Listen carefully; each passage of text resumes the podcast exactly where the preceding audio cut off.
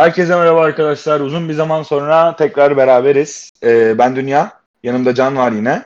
Merhabalar. Bu stresli dönem bittikten sonra futbol sezonu ile ilgili açıkçası birazcık biz de dinlenmek istedik. Çünkü yorucu bir sezon oldu bizim adımıza da. Hem psikolojik olarak hem de sezonun verdiği yorgunluğu bir şekilde bırakmak istedik artık. Hatta ben Can'la yaptığım konuşmalarda Can bana bir şey söylediğinde ben konuşmak istemiyorum deyip konuşmayı bile yarım kestim yani. Bu podcast'a bağlı bir şey değil. Günlük, günlük hayatımda bile ben bu şekilde davrandım o dönemde. Hakikaten ya. Şimdi transferler, transfer dönemi açıldıktan sonra, o da bir geç açıldı bu sezon aslında. Açıldıktan sonra yavaş yavaş netleşmeye başladı. Tabii takımların son durumunun netleşmesine nereden baksanız bir iki ay var. O yüzden oyun planları hakkında falan konuşamayacağız bugün ama A Spor gibi transfer dedikodusu da vermek istemiyoruz. O yüzden var olan transferlerin takımlara yapabileceği katkıları üzerine konuşmak istedik. Sezon içinde Fenerbahçe'nin yer, bulunduğu durumdan dolayı bize Fenerbahçe konuşmalarını birazcık sona atıyorduk. Bu konuda sizden zaman zaman tepki çektik. Bunu biliyoruz. O yüzden bugün Fenerbahçe üzerinden konuşmaya başlayalım. Fenerbahçe'nin gerçekten bu sezon özellikle transfer konusunda atabileceği az kurşunu vardı. Özellikle geçen sezonki kimi bulduysa alma politikasından bu sezon vazgeçmesi gerekiyordu. Şu ana kadar bence güzel işler yaptılar. Max Kruse transferi çok yani Galatasaray taraftarlarının bile biz neden ilgilenmedik? Çok iyi bir santrafor. Çok ne alacağın belli bir isim olarak nitelendirdiği bir oyuncu. O transferi çok takdir ediyoruz. İstatistik olarak da geçen sezon Almanya'da Werder Bremen formasıyla güzel bir istatistik tutturdu. Bildiğim kadarıyla 11 gol 10 asist gibi bir şey yaptı sezon bütününde. Ve son 7 sezonda da en az 10 asist yapan 5 oyuncudan biri Avrupa'nın 5 büyük liginde Kruse. Bir de Allah yer transferleri var. Adını bile duymadığımız oyuncu çok genç, 17 yaşında henüz ve inanılmaz bir fiziği var. Bu sezon ondan da çok katkı alabilir Fenerbahçe. Yani tabii ki ilk aşamada 17 yaşında bir oyuncuyu kurtlar sofrasına atmak istemeyeceklerdir. Fakat zaman zaman şans vererek onu da değerlendirebilirler. Camal senin görüşlerini alayım istiyorsan Fenerbahçe'nin transferleri hakkında. Unuttuğum bir şey varsa sen de eklersin. Valla geçen sene zaten burada konuştuğumuz zaman hep Fenerbahçe hakkında ne dedik? Hani bu takım olmuyor. Zaten oyuncuların çoğu kiralık, sözleşmesi bitecek oyuncular da var. Fenerbahçe'nin toptan bir temizlik yapması lazım. Zaten hani gidiyorlar. Gidenlerden de tutacaklarını zaten düşündüğümüz isimler yoktu. Ki öyle de oldu. Yani Mehmet Topal'la bile yollarına ayırdı Fenerbahçe. Ve bunun üstüne yeniden bir kadro kurmaya başladılar. Tabii finansal açıdan da belli kısıtlamaları var. O finansal kısıtlamaların içinde de kalarak belli hamlelerle onlar da yavaş yavaş artık hızlanmaya başladılar transfer döneminde. Tabii şu ana kadar yaptıkları dört tane transfer var. Senin de bahsettiğin gibi Cruze ve Allah Yar var. Emre Belezoğlu geri döndü Başakşehir'den Fenerbahçe'ye ve e, Wolfsburg'un ikinci takımından Murat Sağlam diye bir sabek aldılar.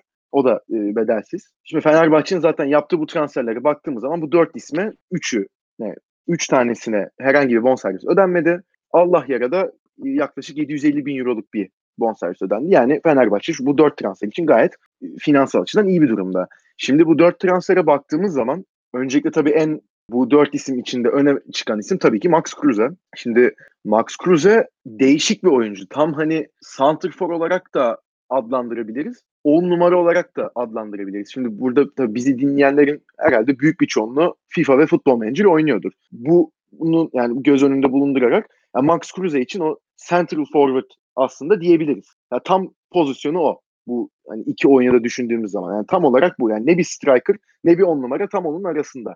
Bundesliga istatistiklerine baktığımız zaman da 250 maçta 74 gol 68 asist yapmış. Şimdi forvet oynayan genellikle yani ya da çift forvetin ikinci forveti olarak oynayan bir oyuncunun 68 asist yapması gerçekten inanılmaz bir istatistik. Yani bu onun pas yeteneğini, oyun görüşünü, oyun olan katkısında ne kadar fazla olduğunu gösteriyor. Çok önemli bir istatistik bu.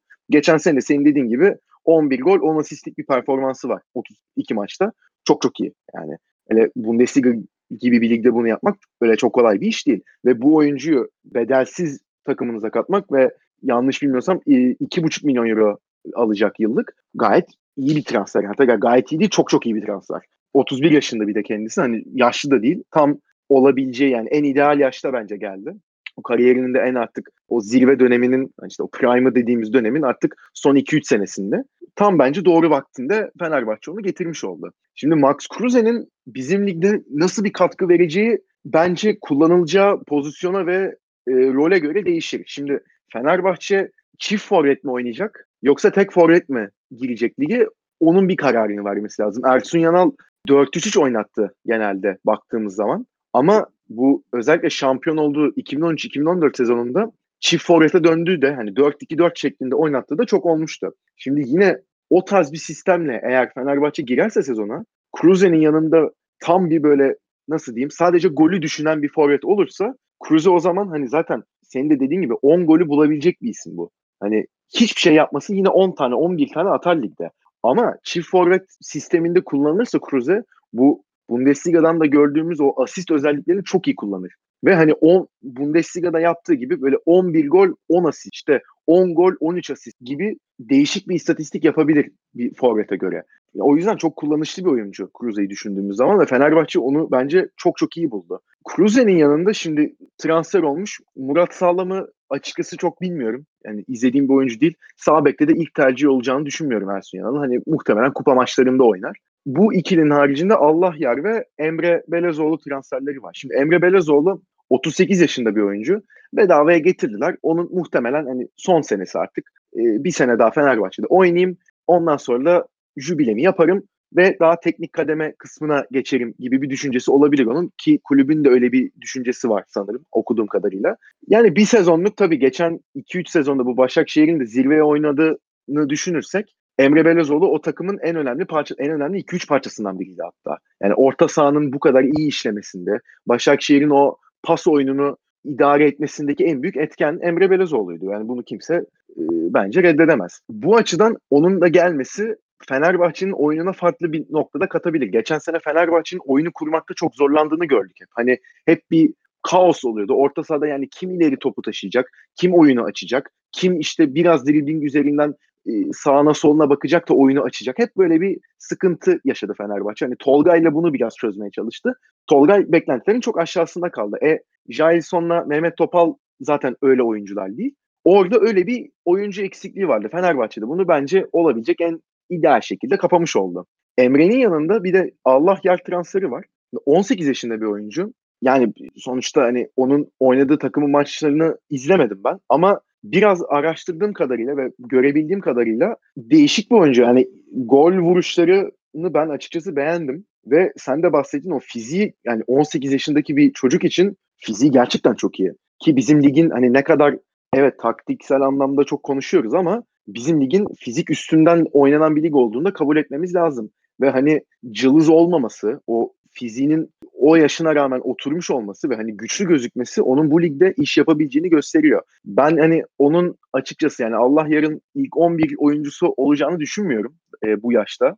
Ama süre aldığı vakitte de şimdi yanında Kruse gibi deneyimli ve çift forveti çok iyi oynayabilen bir oyuncu olacağı için Kruse onu çok iyi yönlendirebilir ve Fenerbahçe Allah yerden belki beklediğinin de üstünde bir katkı bulabilir.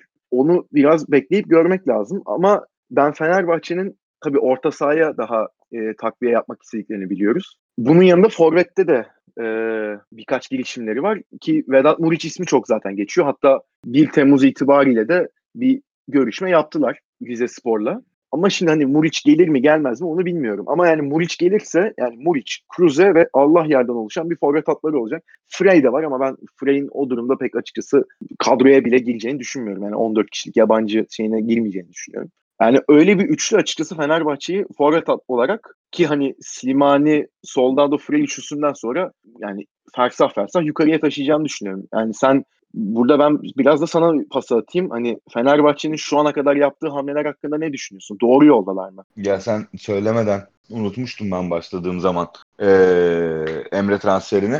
O da bugün açıklandı. Hayırlı olsun kendisine Fenerbahçe'ye tekrardan. Fener, yani evet Başakşehir performansı göz önüne alındığı zaman Emre'nin aslında hep şey dikkatin yani senin senin dikkatin senin dikkate aldığın şey çok değerli. Emre Başakşehir'in oyununu açan, oyundayken oyununu tamamen rahatlatan, oyunu rakip yarı sahaya yıkmasını sağlayan ve oradaki e, sigorta görevini gören oyuncusuydu. Fakat orada Emre'nin geçen sezon bile artık yaşı, yaşından mütevellit ne kadar zorlandığını gözlemledik. Özellikle sezonun sonunu getiremedi. Fenerbahçe'de de bunu başarabileceğini düşünmüyorum ben. Yani kondisyonunu yukarı çekemez artık bu yaştan sonra ki zaten kariyerinin sonuna kadar devam edecek. Artık bir sakatlık problemi de var Emre'nin. Emre transferi orada aslında Fenerbahçe'nin gelecekte Emre'yi düşündüğü rolü Emre'nin bu sezon için yaşayabileceği bir ön hazırlık. Fenerbahçe geçen sezon en büyük sıkıntıyı bana kalırsa özgüven kaybında yaşadı. Bazı maçlar vardı sezon başında. Kötü futbol oynamıyorlardı. Fakat topu kaleye bir türlü soka- sokmayı başaramamışlar. O maçlardan sonra takım ciddi bir özgüven kaybetti. O- Orada takıma tabiri caizse abilik yapacak kimse yoktu. Yani e, Fenerbahçe kültürünü yakından tanıyan, kafaya oynamayı bilen, gerektiğinde aksiyon almayı bilen Volkan Demirel var içeride. O da kadro dışı kalmıştı zaten sezon başında. Hı hı. Onun da bu süreci doğru yönetemediğini düşünüyorum ben. Bir de yabancı teknik adam varken başlarında iyice sudan çıkmış balığa dönmüşlerdi geçen sezon. Emre orada Fenerbahçe için takımdaşlığı sağlamak adına, kaptanlığı üstlenmek adına, saha içindeki takım duruşunu sağlamak adına, özgüvenli duruşu sağlamak adına çok önemli bir isim. Tabii ki yine gol asist katkısı verecektir, oyunu rahatlatacaktır. Oyun içinde Emre'nin çok iyi performansını konuştuğumuz maçları mutlaka olacaktır. Fakat bana kalırsa Emre'nin artık oyun performansından öte bu rolü daha önemli Fenerbahçe takımında. O yüzden Emre kritik bir transfer. Geriye kalan taraflarda sana katılıyorum. Tabii ki yani Soldado'yu çıkardığın zaman zaten sezonda iki gol atmayı başarmış bir Fenerbahçe forvet hattı vardı. Soldado'nun da gol sayısı öyle çok yukarılarda değildi. Sezon sonunda birazcık olsun açılmıştı. Frey ve Slimani'den sonra ne o zaman işte forvet attı toplamda 9 8 gol atmış Fenerbahçe'nin geçen sezon. Öyle Ve o şekilde aynen baktığın zaman ya Kruse bırak ama tek başına geçer. Tabii. Sadece oyun bilgisiyle bile ya belki tamam çok şanssız bir dönem yaşadığını düşünelim Kruse'nin. Hiç gol atamadığını düşünelim. Sadece oyun görüşüyle bile gole katkı olarak, asist olarak o rakamı geçer. E Allah yerin ben açıkçası ya ben yalan söylemeyeyim. Ben Allah yeri hiç seyretmedim. Sadece videolarını seyrettim Fenerbahçe'ye geldikten sonra. Zaten Allah yeri neden seyredeyim? 17 yaşında İran Ligi'nden transfer olan bir isim. Yani. o yüzden ben zaman zaman forma şansı bulabileceğine inanıyorum. İran Ligi'nde gösterdiği performans yani o videolarında Golden Skills videosunda gerçi orada Sabri Sarıoğlu'nu bile bir Ronaldo gibi tanıtabiliyorduk zamanında ama Ee, bir gol vardı ya. tabii tabii. Be- Be- Bale'la kıyaslana. Hakikaten ya. Yani o şekilde irdelediğin zaman attığı çok güzel goller var. Topa hakim bir oyuncuya benziyor. Fiziği çok kuvvetli. Zaman zaman forma şansı bulabilir Allah yarda. Eğer sezon Fenerbahçe için özellikle iyi giderse sezon başlangıcında forma şansı bulabilir. Tabii orada şöyle de bir olay var. Galatasaray'a geçtiğimiz zaman konuşacağız. Yani belki Galatasaray kalibresinde olmayan fakat transfer sezonunda Galatasaray'a katılmış bazı oyuncular var. Ve bu oyuncular öyle ya da böyle ligde forma şansı bulacaklar. Çünkü Galatasaray'ın önünde Türkiye Kupası, Şampiyonlar Ligi, belki devamında Avrupa Ligi ve lig var. Tabii Fenerbahçe açısından böyle bir rahatlık da var. Fenerbahçe'nin bu sezon sadece Süper Ligi var. O yüzden Allah yer orada ne kadar forma şansı bulabilir, ne kadar rotasyon oyuncusu olabilir o da benim için soru işareti. Belki onlar da Galatasaray'ın Ozan Vafor'a, Ozan Vafor'a yapabileceği gibi kiralık olarak başka bir takıma vermeyi düşünebilir. Şu Muriç konusuna gelince ben Kruse'nin Muriç'i tamamlayacağını ya da Muriç'in Kruse'yi tamamlayabileceğini düşünmüyorum. Bazı insanlar daha farklı tiplerden bahsetmişler ama bana oyun tarzları benzer geldi. Yani Muriç Kruse ile beraber iş yapar mı? Yapabilir. Ama Kruse'yi tamamlayan forvet Muriç midir diye sorarsan hayır şekli. Hayır derim yani. Onu şey yapmam. Ama diğer taraftan da şu Rize Başkanı'na bir gönderelim. Yani sezon içinde zaten yaptığı abuk subuk açıklamalarla bir şey yapmıştı. Ortamı iyiden iyiye gelmeye başlamıştı. Şimdi ne yapmaya çalıştığını pek anlayamadım.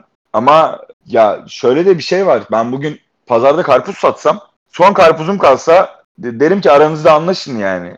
Kim alacaksa alsın ben gideceğim derim yani.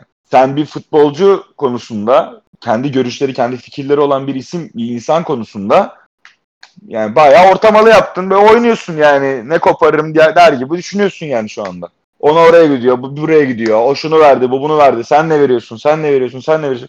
Bana kalırsa Fenerbahçe'nin de Galatasaray'ın da artık o masadan kalkması gerekiyordu. Ki Hasan Kartal denen isim dönüp bu iki kulübün de kapısında tamam bak siz ne veriyordunuz bir tık azına ben razıyım artık diyecek noktaya gelsin. Yani bu Süper Lig'de biz bunu daha önce de çok gördük. Türk oyuncular hakkında şimdi yabancı sınırı tekrar tartışırken yine görüyoruz. Hani Deniz Türüç olsun işte yani iyi kalibredeki Türk oyuncular hakkında Anadolu kulüplerinin başkanları yüksek fiyatlar istiyorlar ve istemeye de devam edecekler. Ama yabancı statüsünde oynayan ve sadece 25 yaşındaki bir oyuncu için oyuncu da kendi kararını, fikrini ortaya bu denli koymuşken şark kurnazlığı yapmak yani Hasan Kartal'a yakışmazdı diyemeyeceğim. O yakışıyor da yani adama yani. Karaktersiz bir insan kendisi yani. Belli ki. Silahla silahım olsa hakemi vururdum diyen biri için Abi bir de o transferi yani daha ilk bu hani 3-4 hafta önce yani Haziran başında ilk hani Fenerbahçe ile zaten adı anılmaya başlamıştı bu için ve hani iki tarafta zaten bunu yalanlamamıştı. Ondan sonra Galatasaray'ın ilgisi olduğu ortaya çıktı ve hep bundan sonra Muriç cephesinden özellikle hatta Rize Spor tarafından da hani Muriç Galatasaray'ı istiyor ama biz iki tarafta da görüşüyoruz. Şimdi bunda hiçbir sıkıntı yok. Yani 3-4 hafta öncesinden bahsediyorum. Tabii ki iki tarafa da görüşecek. Sonuçta evet Muriç Galatasaray'ı isteyebilir ama bir kulüp başkanı da sonuçta kendi öncelikleri var kulüp başkanının. Yani burada mesela Galatasaray 3 milyon euro verir, Fenerbahçe 5 milyon euro verir. O zaman Fenerbahçe 5 milyona verir tabii ki. Hani orada oyuncunun Fenerbahçe'de oyuncuyla anlaşır bir şekilde ikna eder. Sonuçta bahsettiğimiz kulüp de Fenerbahçe. Yani birinci lige gitmeyecek sonuçta. Bir alt lige gitmeyecek. Orada bir orta yol bulunur. Ama şimdi her gün bir televizyon kanalına bağlanıp şu oldu bu oldu. Yok bunu istediler bu oldu. Ben bunu istedim. Vermedi.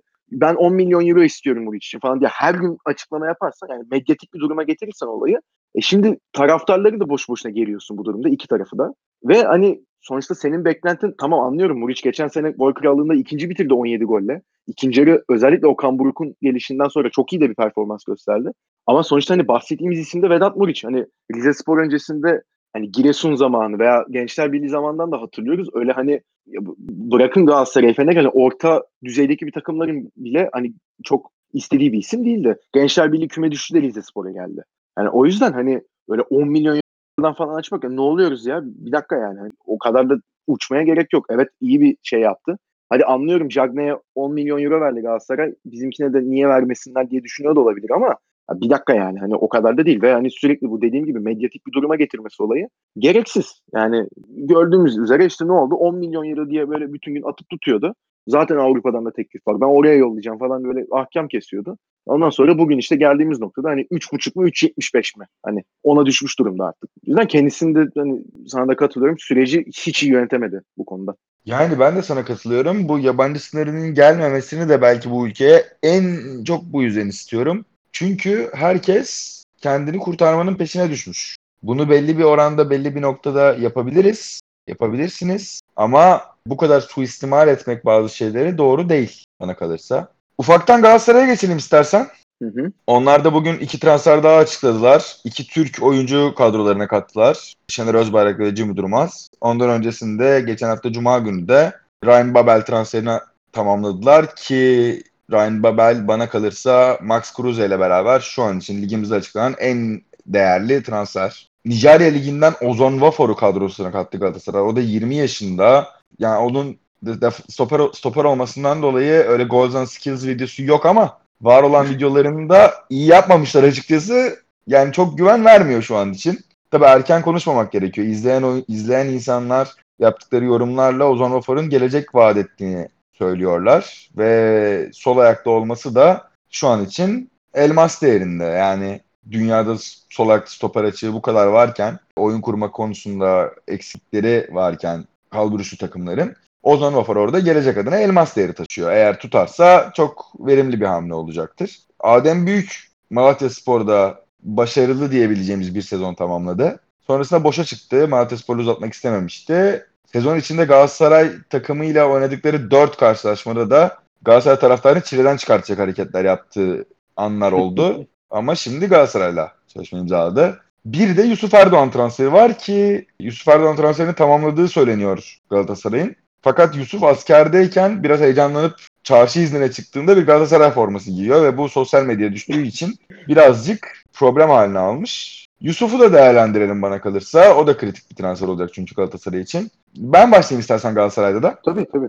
Ee, ben Babel'le başlamak istiyorum bu konuyu konuşmaya. Açıkçası benim Kasımpaşa'da da Beşiktaş'ta da Beşiktaş'tan gittiği dönem yani geçen sezonun ilk yarısında da çok çok iyi performans sergilediğini düşündüğüm takımını üst seviyeye çıkaran ve her futbol severin kendi takımında görmek isteyeceği bir oyuncu olarak nitelendirdiğim bir oyuncuydu Babel. Belki de bu denli konuşulmamasının nedeni senle de konuştuk bunu özelde. Birazcık bu sanırım Suudi Arabistan'a gitti. Kasımpaşa'da oynadı, Beşiktaş'ta oynadı ve buralara alışkın bir oyuncu. Bizim tanıdığımız, gördüğümüz bu lige gelmiş bir oyuncu olduğu için bu transferi bu denli büyük bir transfer olarak görmedik. Bu denli sansasyon yaratmadı. Fakat bana kalırsa çok çok kritik bir transfer. Çünkü bir kanat oyuncusu olarak takımın oyun aklı da olabilen bir oyuncu. Uzaktan şut tehdidi olan bir isim. ilerleyen yaşına rağmen hala hızıyla verim alabileceğiniz bir oyuncu ve geçen sezon küme düşen Fulham'da oynamasına rağmen Fulham'daki performansı da yani göze çarpmıştı. Bana kalırsa Babel hala bir Premier Lig takımından teklif alabilecek kalibrede bir oyuncuydu. Bu noktada ben Galatasaray yönetiminin yaptığı işi doğru buluyorum. Babel transferi doğru bir transfer olarak geliyor bana. Buna ek olarak Adem Büyük transferi. Adem yani Galatasaray geçen sezon 13 tane oyuncuyla oynadı açıkçası. Ve 2 sezondur şampiyon olurken yedekten oyunu alabileceği, ee, şans verebileceği hemen hemen hiç kimse yoktu. Yani Mudat bile Akisar'da çok çok iyi bir performans sergilemeden Galatasaray'a geldi ve fizik olarak çok yetersizdi, oyun olarak da çok yetersizdi. Bunu geldiği günde söylemiştik zaten Mudat hakkında ve bir şekilde forma bulamadı Mudat Çelik. Fakat Adem Büyük için bunu söylememiz yersiz olur çünkü geçen sezon Malatya Spor'da çok çok iyi oynadığı maçlar oldu. Ve yedekten oyunu aldığınız zaman katkı verebilecek bir isim bana kalırsa. Hani bir yedek transferi, bir ilk 11 oyuncusu transferi olarak 3 onluk bir transferken bir yedek transfer olarak 7 onluk bir transfer olarak görüyorum ben Adem'i. Özellikle yabancı sınırı bu denli konuştururken uygun bir maaşla, e, düşük bir süre kontratla kadronuza katılmışken Adem transferi bana kalırsa doğru bir bu da doğru bir hamle Galatasaray için. Bo- bedelsiz olarak yapıldığı için doğru diyorum. Başka? Kimi unutuyorum? Şener ve Jimmy Durmaz. 1.9 milyon euro oynuyordu Şener. Ha, bunu söyleyecektim Şener hakkında. Yani 1.9 milyon euro oynuyordu geçen sezon Fenerbahçe'de. Yanlış bilmiyorsam 1.8 ya da 1.9 olması lazım. Ve kadroya girmekte zorluk yaşıyordu. Formasını Isla'ya kaptırmıştı. Onun herhalde birazcık da sözleşme uzatmak istememesiyle etkisi vardı. Fakat bana kalırsa da bir bek rotasyonu için yine yabancı sınırı konuşulurken güncel kurla bu sezon için 1 milyon eurodan az bir paraya alınmış bir oyuncu. Yani ne alacağınız bellidir Şener'den. Ben öyle hissediyorum. Hani hangi takıma giderse gitsin size ne vereceği, nasıl bir katkı sağlayacağı bellidir. O yüzden o transfer de e, fırsat, trans fırsat transferi olarak görülebilir. Benim Babel sonrası en dikkat çekmek istediğim isim e, Jimmy Durmaz. Ya Jimmy geçen sezon Toulouse performansı oldukça iyi. Ondan öncesinde Gençler Birliği'nde oynarken yaşı tabii daha gençti o zamanlar ama ben hatırlıyorum yani keşke büyük takımlara gitse bu adam. Neden burada oynuyor dediğimiz bir isim. İsveç milli takımının da oyuncusu. Ve yedek olarak kadronuza katılıyor ve yine düşük bir maaşla kadronuza katılıyor. Yani yine şu an güncel kurla 1 milyon 100 bin euro tarzında paraya geldi Galatasaray'a ve demin Adem için söyledim aynısını. Hani ilk 11 için 3 onluk bir oyuncuyken yedek kulübesi için 7 onluk bir oyuncu.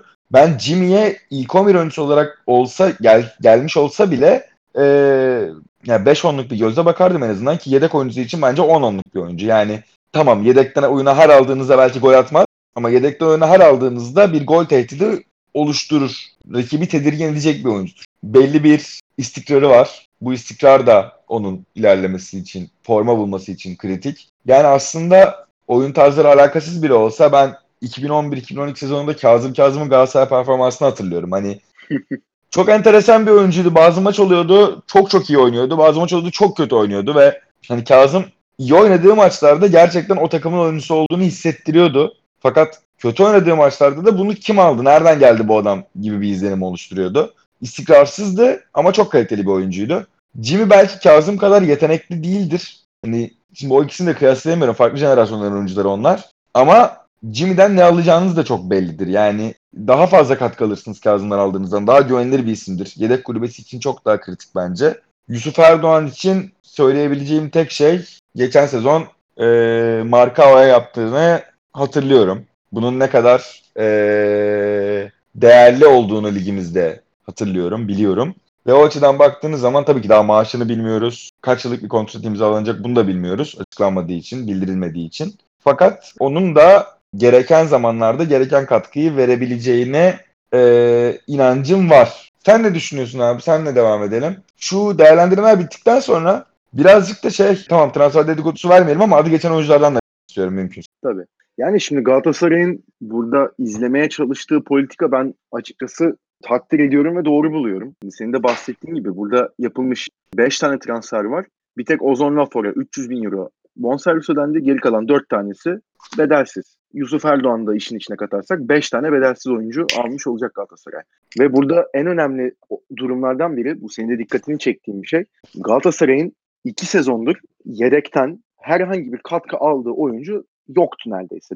Bu Fatih Terim'in ilk geldiği 2017-2018 sezonunda Sinan Gümüş vardı. Onun Konya maçı ve Alanya deplasmanında attığı kritik iki gol var. Yani onun haricinde böyle yedekten girip belli bir katkı veren, ne bileyim oyunu değiştiren bir oyuncu iki sezondur Galatasaray'da görmedik. Ve hani Galatasaray'ın en çok bence sıkıntısını çektiği durum da buydu iki sezondur. Yani belli bir oyun planı var. Sahaya yansıtmaya çalıştığı belli şeyler var Galatasaray'ın. Ama şimdi sonuçta şampiyon olmuş bir takım, şampiyonluğa oynayan bir takım.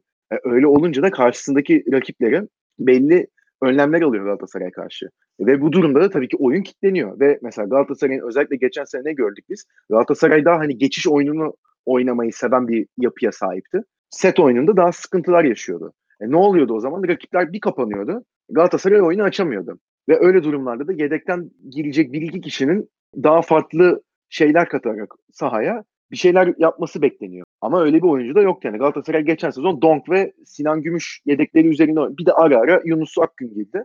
Onun haricinde yani yedekten giren oyuncusu yoktu Galatasaray'ın ki hani Yunus zaten ne kadar oynadı ikinci yarıda onu gördük. E onun haricinde zaten Sinan'ı bir yerden sonra Fatih Terim sildi. E Donk, bir tek Donk kaldı hakikaten. Yani 12 kişiye düşmüştü neredeyse rotasyon. Şimdi bunu göz önünde, göz önünde bulundurduğumuz vakit bu işte Şener olsun, Jimmy Durmaz olsun, e, Adem Büyük olsun. Şimdi bir sakatlık veya ceza durumunda ilk 11'e de koyabileceğiniz isimler. Mesela Mariano sakatlandı. Lines var evet. Lines de cezalı diyelim. Veya ne bileyim aynı anda Mariano ile Nagatomo sakatlandı. Veya Şampiyonlar Ligi dönüşü ikisi de yorgun. İçeride daha ligin alt sıralarından bir takım oynuyorsun. O zaman Şener gayet sağ bekte oynayabilecek bir oyuncu. Veya Jimmy Durmaz'ı sol kanada koyabilirsiniz öyle bir durumda. Hani bu Galatasaray'ın kadro genişliği açısından çok önemli hamleler. Şimdi bunların yanında bir de Babel durumu var. Babel'in burada çok katılıyorum senin dediğine. Hani o kadar sansasyon yaratmamasının sebebi sonuçta e, iki sezon Beşiktaş'ta geçirdi. Öncesinde bir Kasımpaşa dönemi var. Yani ligin tanıdığı bir isim sonuçta. Ama şimdi lig tanıyor da bu lig sırasında yaptıklarını unutmamak lazım ki hele hele Beşiktaş'a Şampiyonlar Ligi'nde yaptıkları da çok önemli. Yani oyuna evet Talişka vardı, Cenk vardı, Abu Bakar vardı, Quaresma vardı ama yani onların arasında hep en istikrarlı performansı göstermiş isim hep Babel'di. Ve oyuna en çok ağırlığını koyan isimlerin başında geliyordu hep Beşiktaş'ta da. Ve Babel'in burada bence alınmasındaki yani tabii ki bedelsiz çok önemli bir oyuncu ama Galatasaray'ın oyun yapısına bence daha çok uyacak bir oyuncu. Onyekuru ile kıyasladığımız zaman. Şimdi Galatasaray ben demin ne dedim? Geçen sezon daha geçiş oyununu oynamaya çalışan bir yapıya sahipti. E bu tabii ki kadronun da yapısıyla alakalı bir şey. Şimdi hani sol kanatta Onyekuru varsa yani Onyekuru'dan oyun kurması beklenemez. Yani öyle bir özelliği yok çünkü hani top ayağına geldiği zaman topu atıp arkasından koşabilecek bir oyuncu veya topsuz koşu yapıyordu. Onyekuru'ya atıyorlardı topu. Bir şekilde buluşunca golünü atıyordu veya ne bileyim yani arada geriye çıkarıyordu. Feguli uzaktan vuruyordu gol oluyordu. Belhanda vuruyordu gol oluyordu. Yani başka öyle sol kanatta ben topu sağıma çekeyim. Topu diğer kanada aktarayım. Oyunu genişleteyim. Orta açayım. Gol olsun falan. Öyle etkileri yoktu. Şimdi Babel bunları yapabilecek bir oyuncu. Babel hani dar alanda da etkili olabilecek bir oyuncu. Çalım atabiliyor. E, Onyekuru kıyasladığımız zaman bir fizik üstünlüğü var. Hiç yatsınmayacak bir derecede hem de. E, uzaktan şut çekebiliyor. Onyekuru'da bu da yoktu. Yani uzaktan ben attığı gol var mı hiç hatırlamıyorum. Hep neredeyse bütün gollerini ceza sahası içinden attı. Uzaktan ben ceza sahası dışından gol attığını hatırlamıyorum. 14 golü var ama hepsi ceza sahası. Babel uzaktan da çok iyi şutlar çıkarabilen bir oyuncu. E mesela düşündüğümüz vakit Feguli sağ kanattan Mariano ile beraber sürekli orta açıyorlar. E şimdi forvetin var. E, o forvetle ilgilenirken Babel arkadan gelip kafada vurabilecek bu. Bunları düşündüğümüz zaman set oyununu oynayacak bir takımın içinde Babel Onyekuru'ya göre 2-3 kat daha fazla katkı verebilir. Bu yüzden Babel transferi çok önemli. 32 yaşında 2,5 milyon euro alacak yıllık evet. Ama ben hani Premier Lig görmüş bir oyuncu sonuçta. E, Beşiktaş'la Beşiktaş şampiyon olurken ona o takıma verdiği katkılar belli. Şampiyonlar Ligi'nde ver, yaptığı etki belli. O yüzden yani 2,5 milyon euro evet 3 senelik bir sözleşme ama ben hani açıkçası çok riskli bir para olduğunu da düşünmüyorum. Yani sonuçta futbol piyasasına baktığımız zaman da durum bu. Yani yapabilecek bir şey yok. Yani Galatasaray'ın orada hani giden 3,5 milyon euro verseydi mesela yani nasıl iş bu o kadar da değil şimdi. Tamam hani Babel iyi bir oyuncu ama 3,5 milyon euroluk da değil derdim ama yani 2,5 milyon euroya en azından 2 sezon faydalanıp ondan sonra satabileceğiniz de bir oyuncu. Arap liglerine olsun, Katar'a olsun, belki Çin olur. Yani oralara da piyasası olan bir oyuncu sonuçta. ismi de var. O yüzden Babel transferini ben burada çok önemli görüyorum. Ve hani bu sene Galatasaray'ın sen de programın başında bahsettiğin gibi şimdi 3 kulvarda devam edecek Galatasaray. Ve hani Fatih Terim hep bu minvalde açıklamalar yapıyor. Hani lig ve Şampiyonlar Ligi'ni tabii ki farklı bir yere koyuyor ama bu sene de gördük. Mesela Türkiye Kupası'nı aldı Galatasaray. Yani Türkiye Kupası'nı Fatih Terim yarı finalde Malatya ile eşleştiği zaman bırakabilirdi. Ya derdi ki ben yedeklerle çıkıyorum. Lig çok kritik bir viraja girdi. Biz lige odaklanalım. Kupa o kadar elzem değil diyebilirdi. Hiç öyle demedi. Çıktı hatta yani taraftarların çoğu öyle diyordu. Yani tamam kupayı almasak da olur mu durumundaydı taraftarlar. Fatih Terim çıktı. Yok dedi yani bir kupa varsa ortada Galatasaray da o kupanın içindeyse o kupayı Galatasaray alır dedi. Ve gitti Türkiye Kupası'nı da aldı. Şimdi Türkiye Kupası'nı da ne kadar ciddiye aldığını görüyoruz Fatih Terim. E yani bu üç kulvarıyla düşündüğümüz zaman Şampiyonlar Ligi'nde geçen sene hezimet demeyeceğim ama beklentilerin çok altında kalmış bir performans da varken kadroyu genişletme açısından çok doğru hamleler yaptığını düşünüyorum Galatasaray'ın. Burada tek bahsetmediğim isim Ozon Lafor. Ben de açıkçası hani Nijerya'dan gelmiş bir oyuncu. Enyimba Aba diye bir takımdan gelmiş. Yani ben öyle bir takımın varlığından bile haberdar değildim açıkçası transfer yapılana kadar. Yani o kap açıklamasını okuduğumda aa böyle bir takım varmış Nijerya Ligi'nde. Yani Nijerya Ligi'nden zaten şu an sorsam bu takım haricinde herhangi bir takım da sayamam. Ondan sonra ama Hmm. o işte U20 kupası, Dünya Kupası vardı.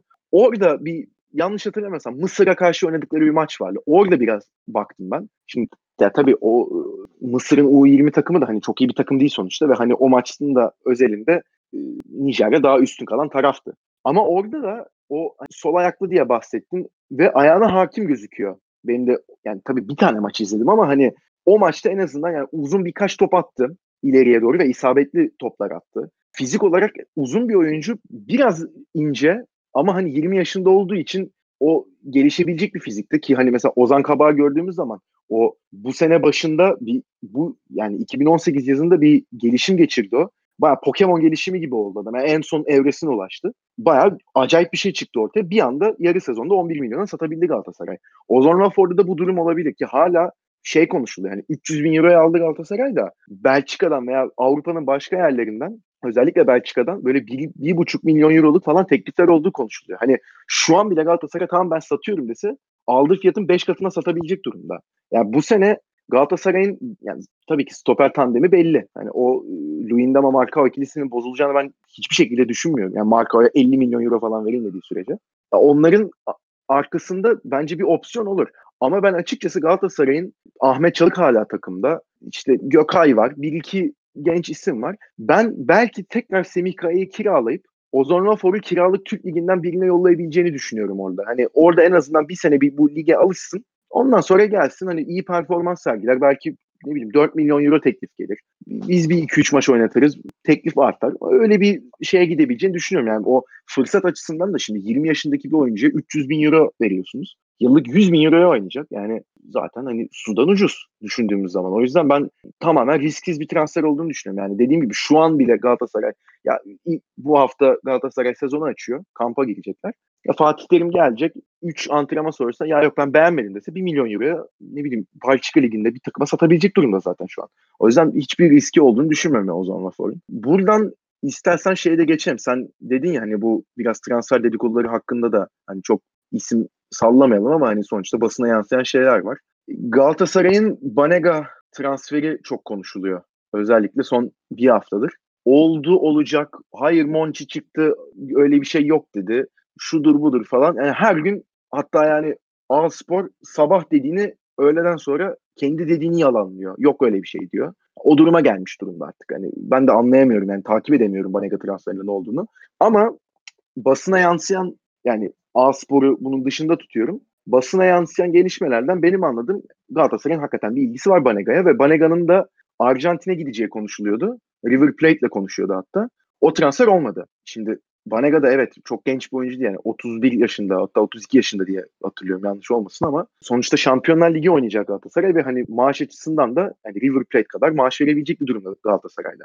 O yüzden hani Avrupa'da Galatasaray'ın da böyle bir ilgisi varken Avrupa'da kalmayı tercih etmesi Banega açısından da gayet normal bir durum. Şimdi burada Banega transferinde benim bir tek e, soru işareti oluşturan şey kafamda bu son bir haftadır konuşulan Sevilla'nın da Fernando'ya bir ilgisi var. Şimdi bu hep burada son durum artık. Yani Fernando artı ne bileyim 2,5-3 milyon ya da 3,5 milyon euroya Banega transferi bitecek gibi dedikodular çıkmaya başladı. Bu ne kadar doğru olur ben Galatasaray açısından çok emin değilim. Mesela burada sana şöyle sorayım. Galatasaray'dan Endia'ya gitti. Emre Akbaba zaten bütün sezonu sakat geçirecek. Selçuk İnan'ın sözleşmesi bitti. Sözleşme yenilenecek dedi, diye haberler çıktı. Yenilemedi. Sonra bir anda vazgeçti diye haberler çıktı ve Selçuk İnan nerede kulüple görüşüyor mu? Hiç mi haber yok? Kulüp tarafından da hiçbir açıklama yok bunun hakkında. Hani kaç senedir kaptanlığını yapan bir isim. Şimdi bunu düşündüğümüz zaman Galatasaray'ın elinde şu an orta saha olarak Belhanda var, Donk var. O kadar. Yani Fernando'yu gitti varsayıyorum. Yani bu, bu mesela hani Banega'ya karşılık Fernando'yu vermesi Galatasaray'ın burada sence ne kadar doğru olur? Ve hani yerine birini almak zorundasın sonuçta. Yani bu Galatasaray'ın oyun yapısını nasıl etkiler sence ve zorluk çıkarır mı?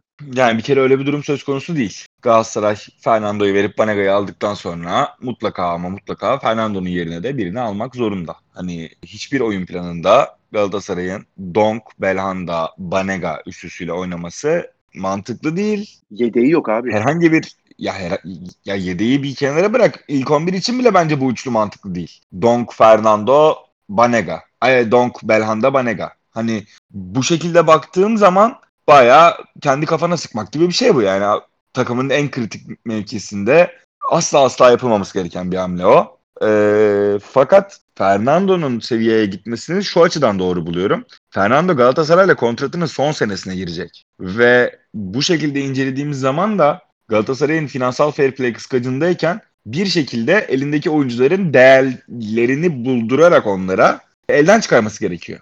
E Fernando ilk sezonunda iyi bir sezon geçirdi. Geçen sezon ilk sezonuna göre daha kötü bir sezon geçirmiş olmasına rağmen sezon sonunda oynadığı çok kritik maçlar, verdiği çok kritik performanslarla yine şampiyonlukta pay sahibi oldu. Önümüzdeki sezon Fernando'nun ne vereceği belli değil. Fernando önümüzdeki sezon çok iyi bir performans verse bile Galatasaray'ın ondan kar zaten bir kontratı bittiği için. O yüzden şu an için yapabileceği en iyi şey istediği bir oyuncu karşılığında Fernando'yu vermek ya da Fernando'yu doğrudan satmak. Yani işin iki boyutu var aslında. Bir, her Galatasaray taraftarı Banega'yı takımında görmek ister. Türkiye'deki her spor sever kendi takımında Banega, Banega ismini görmek ister. Fakat velev ki Galatasaray Banega transferini tamamladı. Fakat Sevilla'dan Fernando konusunda ciddi bir istek oluştu ve Sevilla finansal fair play'de olmadığı için Fernando transferini tamamlayabilecek noktaya geldi. E, o halde belki de para karşılığında sadece Fernando'nun satılmasının uygun olabileceği bir ortam oluşacak. Yani Fernando'yu satıp belki sadece Fernando'nun yerine bir isim alınması gerekir. O noktada Fernando transferini böyle irdelediğimde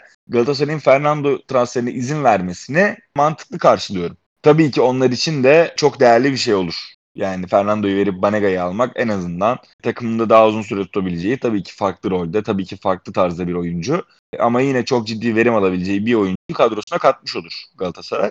Fakat orada şöyle de bir etken var. Ya evet Spor kendini sürekli yalanlıyor. Sabah söylediği şey akşam farklı şekilde ortaya çıkıyor. Sabah hatta örnek verelim yani bu sabah paylaştığı haberde Banega'nın menajeri işte biz Galatasaray'la anlaştık kulüplerin anlaşmasını bekliyoruz. Onun ne durumda daha bilmiyorum tarzında bir açıklama yaptı dedi Aspor.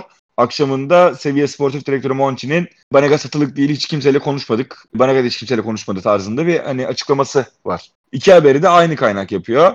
İki haberi de Portekiz basından aldığını söylüyor ve ikisini de ya İspanya basından aldığını söylüyor. İkisini de aynı kaynaktan aldığını söylüyor. Yani bir de değil iki kaynak birden kendini karıştırıyor. Yani biraz şaşırıyoruz ne yapacağımızı bazen tabii de. Yani bu noktada şunu söyleyebilirim. Banega Galatasaray'a transfer olsa bile ben bunun Galatasaray elinden oyuncu çıkarmadan bu Cagne olabilir, Feguli olabilir, Marka olabilir, Belanda olabilir. Yani elinde aset olarak bulundurduğu herhangi bir oyuncunun bonservisle satışını gerçekleştirmeden ben bu transferin açıklanacağını düşünmüyorum. Çünkü bu noktada da Galatasaray yönetimine hak veriyorum. Çünkü şöyle bir sıkıntıyla karşı karşıya kalacaklar sonrasında. Yani bunu sen ben bildiğimiz gibi tüm dünyadaki tüm kulüpler Galatasaray'ın finansal fair play kıskacında olduğunu, sattığı kadar almak zorunda olduğunu biliyor. Ve bugün Galatasaray Fernando'yu verip üstüne de belki 2 milyon euro bir para verip Banega'yı transfer ederse zaten eksi 5 milyonla başladığı transfer dönemine eksi 7 milyonla devam ettiriyor olacak. Ve sonrasında Cagney'in satışı için Suudi Arabistan, Çin, Katar, Birleşik Arap Emirlikleri, Avrupa buradaki herhangi bir takıma Cagney'i biz 15 milyona size verelim dediğin anda karşı taraftan gelecek tepki yani sen 15 milyon istiyorsun Cagney de 12 milyon eder bence ama ben sana maksimum 7 milyon veririm sen git borcunu kapat. Ya bana Cagney'i 7 milyona satarsın ya da gidip UEFA'dan ben yersin tepkisiyle karşılaşacak. Tabii karşı tarafa böyle bir izlenim yaratmamak için de şu an için bu adımı almıyorlar gibi geliyor. Ya hatta şöyle söyleyeyim Luyendama transferinde bile transfer verilerine göre sen söyledin bugün bana hatta Luyendama Galatasaray takımına transfer oldu. Kiralık dönemi bitti. Galatasaray'ın artık oyuncusu oldu Luyendama. Fakat artık bizi yani Galatasaray taraftarını sevmeyen, Galatasaray kulübünü sevmeyen Türk basını bile artık nasıl tembihlendiyse Luyendama transferi konuşuldu ve bitti gitti. Hani totalde kaç para ödedik, nasıl aldık? Çünkü kap açıklamasında da kaç para ödendiği yazmıyordu. Ödeneceği yazmıyordu. Luyendama artık Galatasaray'ın oyuncusu. Fakat Galatasaray bu transferi sessiz sedasız tamamladı ki ne kadar ekside olduğu ortaya çıkmasın bilinmesin diye belki de. Yani o hakikaten çok ilginç bir iş ya. Evet yani ben bugün hani tesadüfen bu hani bizim ligdeki takımların hani genel transfer durumuna bakmak için transfer markta girdim. Hatta yani yayından 15-20 dakika önce yaptım bunu. Bir anda aa Luyendam'a hani 1 Temmuz itibariyle Galatasaray'a 5 milyona gelmiş diye gördüm. Hatta hani doğrulamak için Allah Allah bir bakayım. Evet 30 Haziran 2019 itibariyle standart Liège'e döndü. Yani giden kısımda o gözüküyor. Gelen kısımda da en üstte 5 milyon euro bonservis bedeli karşılığında Galatasaray'a geldi gözüküyor. Ya şimdi transfer mark bu veriyi nereden oluyor onu tabii bilmiyorum ama yani senin de dediğin gibi bir eksi 5 milyon euroluk bir durum var şu an Galatasaray açısından. Ve e, burada evet ben de sana katılıyorum. Galatasaray'ın öncelikle bir satış yapması lazım. Şimdi burada en kritik isim buradaki herkesin de tahmin ettiği gibi Cagne. E, Fatih Terim'in açıkçası ben e, Belhanda Feguli ikilisine e, takımdan göndermek istediğini çok düşünmüyorum. Yani Banega gelse bile e, Belhanda'yı tutmak isteyeceğini düşünüyorum. Ki devre arasında Belhanda gidiyordu. Fatih Terim dedi ki hayır dedi. Burada yarım sezonumuz var bak şampiyon olabiliriz. Sen de benim oyunumun önemli bir parçasısın. En azından bir yarım sezon daha kal şeklinde bir zaten basına da yansımıştı. Öyle bir konuşma yaptığı konuşuldu Belhanda'yla. Ve Belhanda ikinci yarının özellikle ilk bir buçuk ayı acayip bir performans sergiledi. Yani golleri attı, asist yaptı. Oyuna yani hiç olmadığı kadar fazla katkı verdi. Bunun üstüne de ki Fegüli'nin ikinci yarıdaki performans zaten belli. Bunun üstüne de o ikili açıkçası bozacağını düşünmüyorum. Orada çünkü Belhanda'yı da sağ iç gibi kullanıyordu Fatih Terim. Mariano, Belhanda, Feguli orada iyi bir üçgen de oluşturdu. Ve o üçgenden de sürekli bir şey üretiyor Galatasaray. Bu sezon ne attığı gollerin herhalde %75'ini falan sağ kanattan buldu Galatasaray. Yani gol sayısı açısından değil hani asist de olsun veya ne bileyim asist öncesi oradan bir pas gelmiş. Hep, hep öyle buldu Galatasaray. O yüzden bence en kritik isim şu an Cagne. Ama Cagne'de de şöyle bir durum var. Şimdi ya ben buradan tabii kimseye hani hakaret etmek istemiyorum da Cagne'nin 3 IQ yani 3 haneli bir IQ'ya sahip olduğunu ben açıkçası düşünmüyorum yaptığı hareketler dolayısıyla. Saha içi de sağ dışı da. Ya ben hayatımda gerçekten hani kaç senedir adam akıllı futbol izliyorum, futbol takip ediyorum. Türkiye'ye gelmiş oyunculara bakıyorum. Galatasaray'a, Fenerbahçe'ye, Beşiktaş'a gelmiş oyuncuları olabildiğince takip etmeye çalışıyorum. Avrupa'yı zaten takip ediyorum. Ben bu kadar hani çocuk gibi davranan bir oyuncu görmedim. Şimdi hak verdiğim durumları da var. Bir oyuncuya hani git artık bu takımdan diye sürekli küfür mesaj atmak, faal fotoğrafının altına küfür etmek adama adam da bir yerden sonra e yeter be der yani. Ama şimdi öyle bir durumda ki Cagne şu an. İşte yak, bir iki gün önce ya da dün Instagram'a şey story koydu iki tane. İlkinde ben gitmiyorum Galatasaray'da kalmaya karar verdim. Artık beni aramayın dedi. İkincisinde de ne Arabistan? Arabistan falan yok. Ben Galatasaray'da kalıyorum diye 2 dakika arayla bunları attı. 10 dakika sonra bunları sildi. Bir 5 dakika sonra da silmesinin üstünden bir daha paylaştı. Yani ben böyle telefona bakıyorum. Allah Allah yani ne yapıyor bu adam ya? Falan hani algılayam algılayamıyorum çünkü gerçekten hani kendisi nasıl bir ruh halinde, ne istiyor, ne yapmak istiyor ben hiçbir şekilde çözemedim Cagney'in ne yaptığını.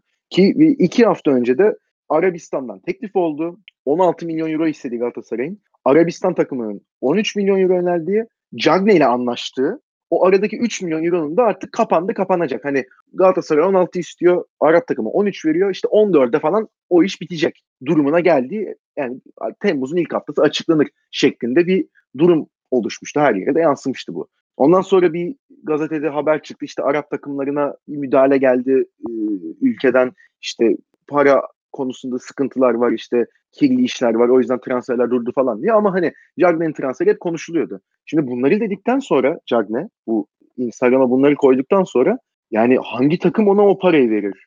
Verse bile Cagne'nin maaş olarak beklentisini karşılayabilirler mi? Hani çok garip bir yere gitmiş durumda. Ama şöyle bir durum var. Şimdi Cagne burada hala Kasımpaşa'da oynuyor olsa mesela böyle bir red çekebilirdi ama yani Galatasaray oyuncusu olarak şimdi Fatih Terim'e ve Galatasaray kulübüne öyle bir res çekemez. Yani Fatih Terim o şeyden Cagne'de milli takımdan döndükten sonra şimdi ne yapacağını ben burada hani çok anlatmama gerek yok zaten. Hani dinleyen de anlar. O yüzden hani çok garip bir çıkmaza girmiş durumda şu an. Hani Cagne gidecek mi, kalacak mı? Mesela kalsa diyelim bu saatten sonra. Peki hani şey söyledim. O Fernando Banega olayı bir şekilde halledildi. Galatasaray gitti bir tane ön libero kiraladı. Sezona Cagne Mitroğlu ikilisiyle girdi. Bu saatten sonra Cagne kalsa bu kafa yapısıyla ne kadar katkı verecek? Sahaya kendini ne kadar verecek? O, o da belli değil. Yani ilk geldiği vakit hep neyi konuştuk? Evet ilk devreyi 20 golle kapamış bir oyuncu. 34 maçta 32 gol atmış bir önceki sezonda düşündüğümüz zaman.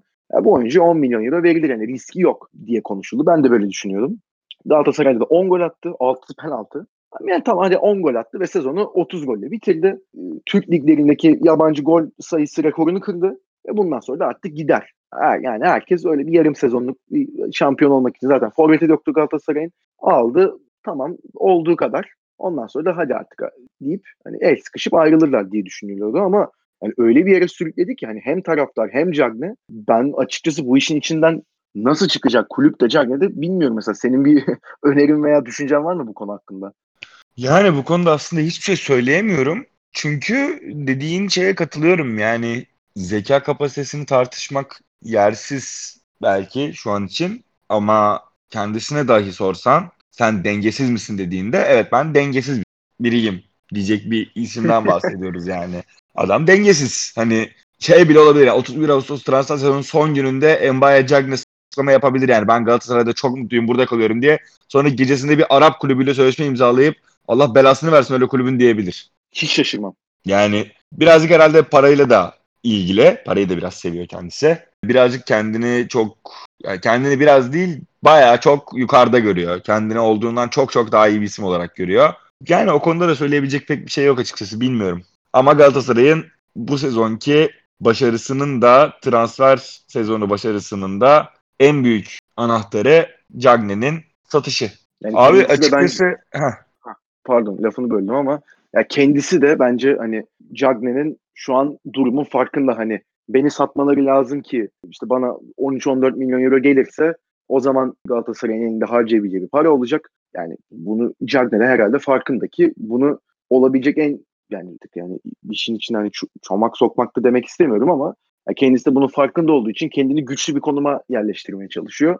Ve yerleştirdi yani bir şekilde hani nasıl oldu anlamadım ama Cagne hakikaten yani Ezel dizisinde yapılmış entrikalara yani hakikaten yanında sırıtmaz yani. Öyle bir işe girişti. Abi aslında yoğun dönemlerden geçiyoruz. Bu transfer sezonuna Fenerbahçe Galatasaray özelinde zaman ayırıyor. Trabzon, Beşiktaş şu an çok sessiz zaten. Var olan bir duyuma göre bir oyuncuyla 1 milyon euro karşılığında anlaşıyorlar fakat kasada nakit para olmadığı için bunu 6 taksitte ödeyelim diyorlar. Bu da kabul görmüyor. O transfer işlemi de yatmış. Acil bir nakit desteğine ihtiyacı var Beşiktaş'ın. Bunu sağlarsa transfer sezonunu onlar da açacaktır. Fakat Trabzonspor herhalde birazcık tadını aldı geçen sezon. Genç oyunculardan verim almanın. O yüzden yine Türk ve yurt dışında boy gösteren gençlere yöneldiler. Ya isim isim say desem şu an sayamam. Ee, o yüzden bu konuda pası Çok sana var. atayım. Ee, ne düşünüyorsun abi Trabzon'un transferleri hakkında? Onlar da tecrübesiz bir takım kuruyorlar aslında. Ama orta sahada dün e, John Obi Mikel'i almışlar. Yani o da enteresan bir transfer. Biraz yaşlandı. istikrarı da yok. Yani performans olarak değil ama süre süre alma olarak da istikrar yok. Sakatlıklar yaşıyor. Ama geçen sezonun iki sakatlığını atlattıktan sonra Onaz ile beraber çok iyi bir ikili olabilir aslında. Abi o Obi Mikel konusunda şimdi zaten hani Chelsea'den hatırlıyoruz kaç sene oldu yani Chelsea'den ayrıldı. O da ayrı bir durum ama şimdi oradaki bence kritik durum e, Obi Mikel Çin'e gitmişti. Ve şimdi Çin liginin hani açıkçası ne durumda olduğunu herkes zaten biliyor. Hani artık nasıl diyeyim futbolu bırakacak duruma geldiysen işte hani paranı alıyorsun. Oradaki şartlara bir şekilde ayak uyduruyorsun. Zaten hani o Mikel'sin yani sen hani belli bir sonuçta kaliten var.